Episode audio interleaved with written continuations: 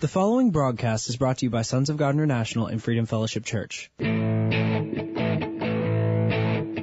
and welcome to the prophetic voice of our time, where we focus on the voice of prophecy, which is the testimony of Jesus Christ. Our host, Christina Sasso, is a senior pastor at Freedom Fellowship Church. Let's hear what she has to say to the body of Christ. Hello, this is Christina Sasso of Freedom Fellowship Church and Sons of God International, and you are listening to the prophetic voice of our time. If you missed previous broadcast, we are on podcast. You can go to our website, sogmi.org. So, in those previous broadcasts, God uprooted bitter roots. The Lord had me prophesied a few years ago that the church will be forced to confront her ghost. And that's part of it. That's a big one. In today's broadcast, we are going to build and to plant, also in accordance to Jeremiah 1.10. This segment is about business school, God's ways of doing things, in accordance to Matthew chapter 6 verse 33. The Bible Jesus Christ laid out the foundation, His foundation on the economic principles of His kingdom, and He expects and He commands us to follow and apply them, God's ways of doing things here on earth. So, me and the team have been teaching business school in other parts of the world. And in Philippines alone, we trained some of the poorest among them, young people. Now, there are about 200 of them that received the word, applied the economic principles in the kingdom of God, His ways of doing things, that are now financing the gospel because they are now millionaires. And some are on their way to becoming one. This is one of the harvests that God will manifest this year. Is starting this year. While God is dealing with the world, at the same time, He is blessing His people. The transfer of wealth, influence, and affluence will manifest in the body of Christ to those that are ready, those that are willing and obedient, and those who believe and are applying his ways of doing things here on earth.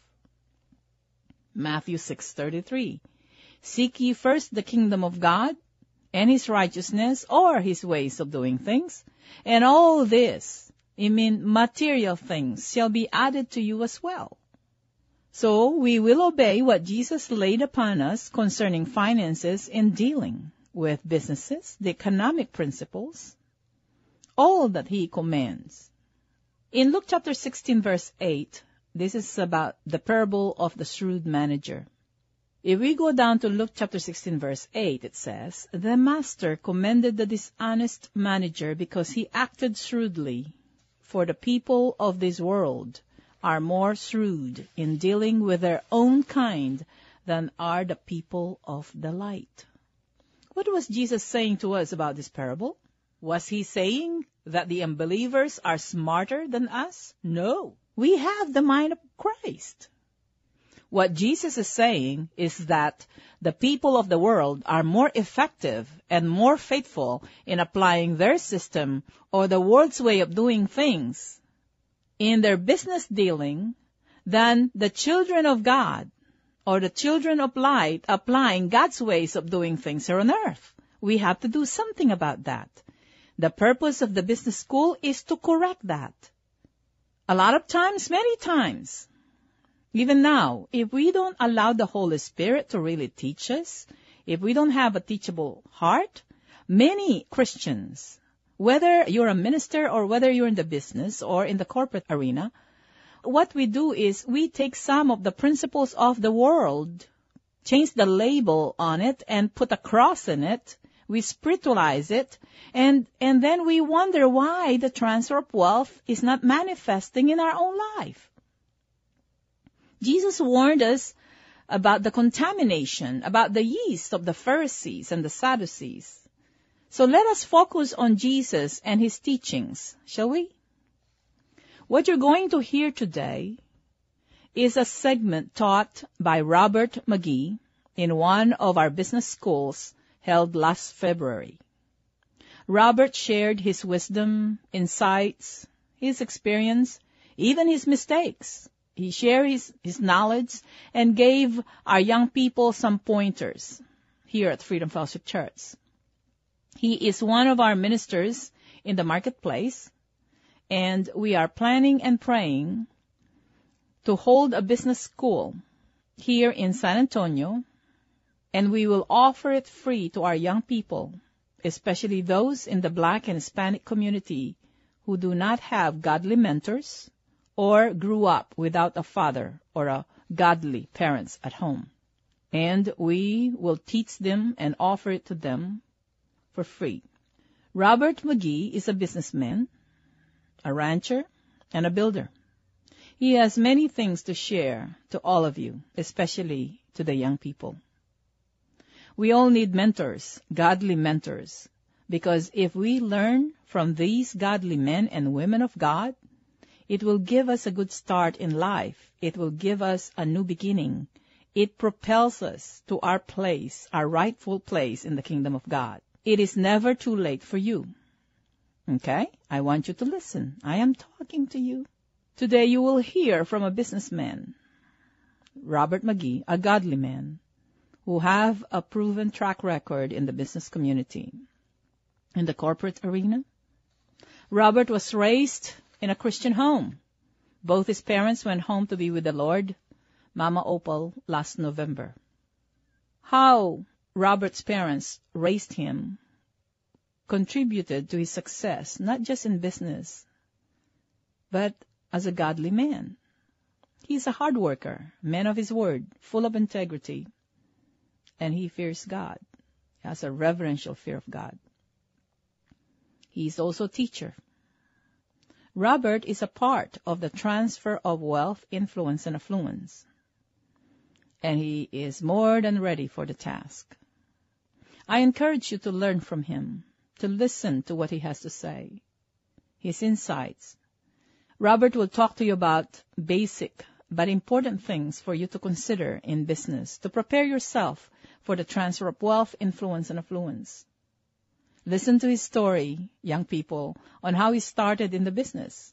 What led him to desire to have his own company. Some of the points that Robert's going to share with you are the following. You must have conviction in your life. Number two, you must focus. Must focus on the things of God based on Matthew 6:33. Number 3, you need to mature. The scripture reference Galatians chapter 4 verses 1 through 3.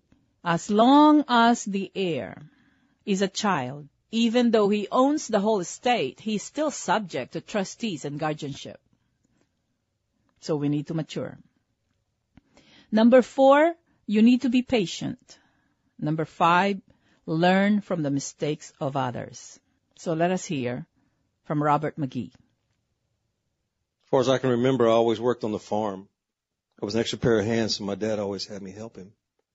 But I think when I was 13 or 14, he asked if I had a friend that would help work during the summer, and I got one of my friends to help work. And we worked, I guess, two months, but It'd come Friday and my dad would pay him and I'd say, well, where's my money? And he said, well, I feed you and house you. So my friend and I would get on our bikes and ride downtown and he would go to, we didn't have a Walmart, but it was a Gibson's and he'd spend all his money. He didn't save anything. So I never did like that. But when I turned 16, I found a car that I wanted to buy for $800 and the dad said, well, if you keep your grades up, you help on the farm, you can work part time and I got a job sacking groceries. And I was the low man on the totem pole. Every other sacker would tell me what to do. Then the uh, cashiers would tell me what to do. Then the front manager would tell me what to do. Then the floor manager would say, come over here when you get a chance and do this. And then the produce manager did the same. And then the owner's wife would come and say, well, I don't like the display in the window. You go do this and that and make it prettier. But the worst was they had an older son who wasn't very popular in school, and he decided he wanted to take it out on me. So he'd come up with every dirty job you could think of.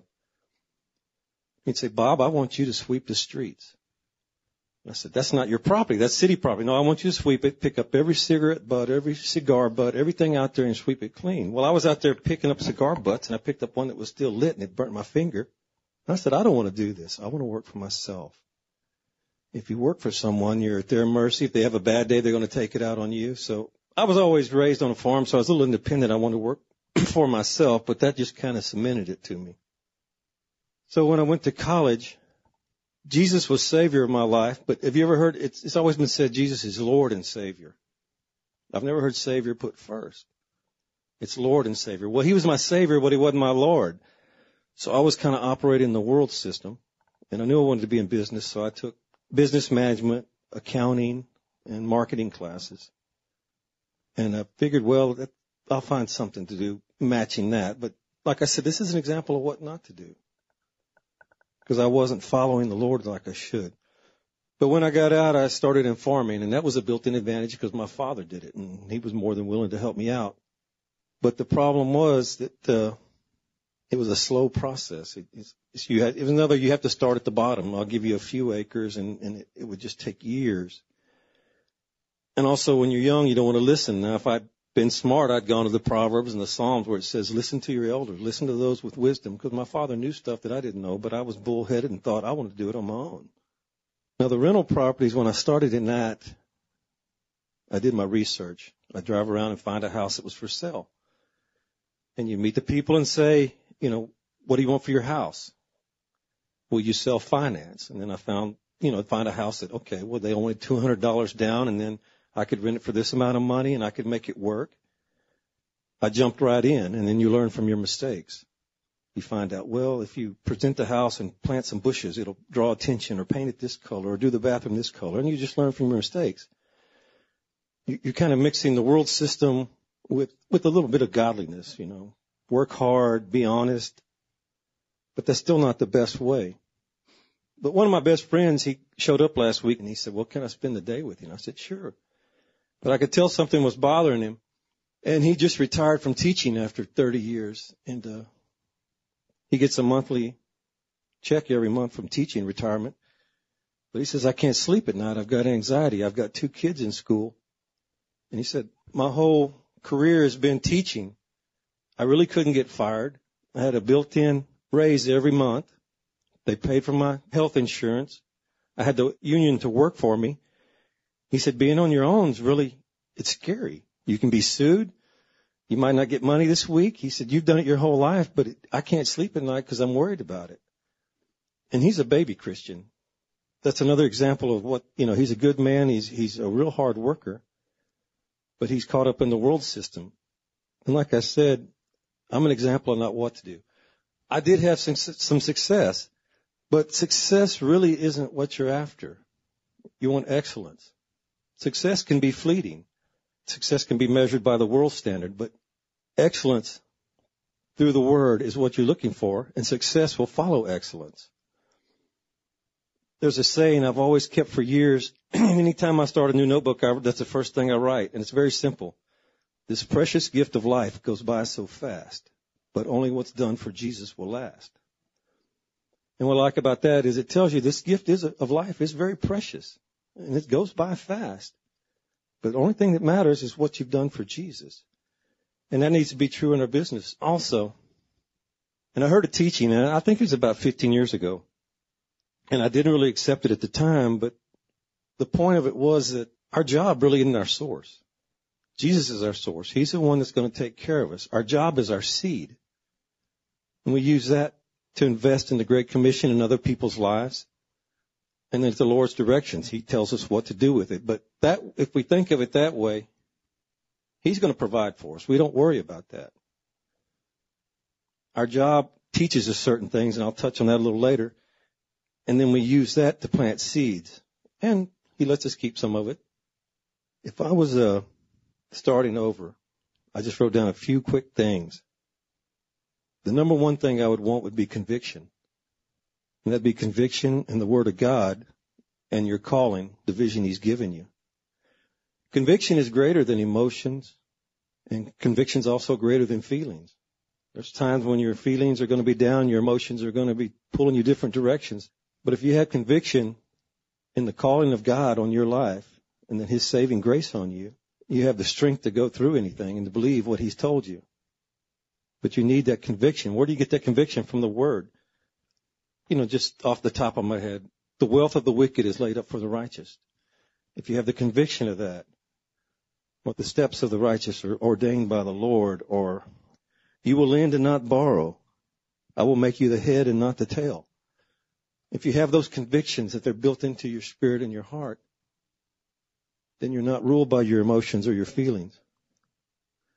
Second would be focus. With the distractions in the world, it's just so easy to get taken off track. And especially with what we're dealing with now, this transfer of wealth. And if you're in the world system, why would the enemy really come against you? You're, Jesus said you're either for us or you're against us. But with this transfer of the wealth, you can be sure that the enemy will come against you because we're going to follow the Great Commission for God's glory and the benefit of His people. So you have to be able to have that conviction and keep that focus and not be distracted from what you've been told. Also, the Lord wants to mature you. It's a process that you must go through. You have to learn. Uh, I think about two examples. The Bible, how much it talked about plants. You grow a seed. The seed takes moisture. It sprouts. It grows. Through this process of time, it produces fruit. Well, that's the same way with us. We have to mature. So as far as business goes, someone might have instant success, but that's because the Lord knows they're mature enough to take it right then. But you might not have it. You have a process of maturity go through. It's just like people. Some animals, they give birth to their young and they leave them alone. They're on their own. But there's no more helpless animal in the universe than the human being. When we're born, we have to mature. It's such a long process. And I'm not saying it's going to be long for everyone, but there is a maturity process and you have to be willing to learn and be pliable and listen to what the Lord has to say. And also there's patience. Sometimes you just have to sit back and wait on the Lord and listen to what he wants you to do and believe that his word is true. That was a mistake I made all the time. I just go through bullheaded and well, this house would come up and I'd just say, well, it's too good a deal and I'll do it. Well, sometimes it worked, sometimes it didn't. I didn't wait on the Lord and pray and say, Lord, is this the way you want me to go or is this something you want me to do? So that's why I think that the young people just starting have such an advantage. And it's an advantage I wish I'd had. But today's a new day. We can all rejoice that we're alive at this time with the revelation that we have and that we can follow Christ's example, have our conviction, keep our focus, be mature and patient, and we can accomplish what he wants us to do. What a great testimony. I hope that Robert's teaching and testimony help you a lot and is a blessing to you. And I pray that it will inspire you to believe and obey. You know, I could almost say or could almost guess that every time that Robert is in trouble or he's facing challenges in this world that we live in, Psalm 17 verse 14 must be his prayer. Even his parents, when they pray, it must be. And it got to be your prayer. And you have to fit in to fit this prayer. Okay? Let me read it to you. Psalm 17 verse 14. O Lord, by your hand save me from such men from men of this world, whose rewards is in this life. You still the hunger of those you cherish. Their sons have, have plenty, and they store up wealth for their children. Isn't that a good prayer? Save me, Lord, from the hands of this wicked man, the worldly man, because I know that their reward is in this life, good and bad. But you yourself, God, you still the hunger or you satisfy the hunger of those you cherish. And their children or their sons will have plenty to eat. And they will even store up wealth for their children. That's a wonderful, wonderful prayer. And this fits right into Robert McGee's life as a man of God. So, will you become a man or a woman of God? Are you ready for it? Are you ready for the transfer of wealth? You know, the one thing about our God is He doesn't care about our qualification or what we have or don't have. He cares about whether you give Him an opportunity to, to give Him a chance to bless you. But God, whose ways are perfect, knows also that you have to apply His principles so that you will not get destroyed or destroy other people. So I want you to give him a chance because his ways are perfect. And as I have seen by teaching these principles, his principles, in other parts of the world, even here in the United States, I see results that God is accelerating the process of your restoration, of your blessing, of your recompense. And all of these things in 2015 is going to be an awesome year. It's beginning to manifest. So we need to replicate after our own kind. And I will announce the future business school conference here in San Antonio as we hear from God. Because one thing that I wanted to do because this is the only way to do things God's way is anyone who teaches in this conference has to have a proven track record in their own life.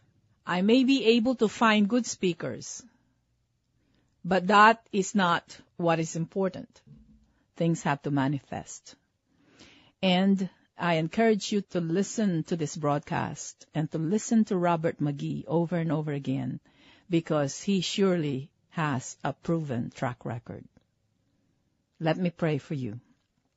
Father God, in the name of Jesus, I thank you that this is the appointed time, the time and the hour that you will manifest blessings, the transfer of wealth, influence, and affluence to your people.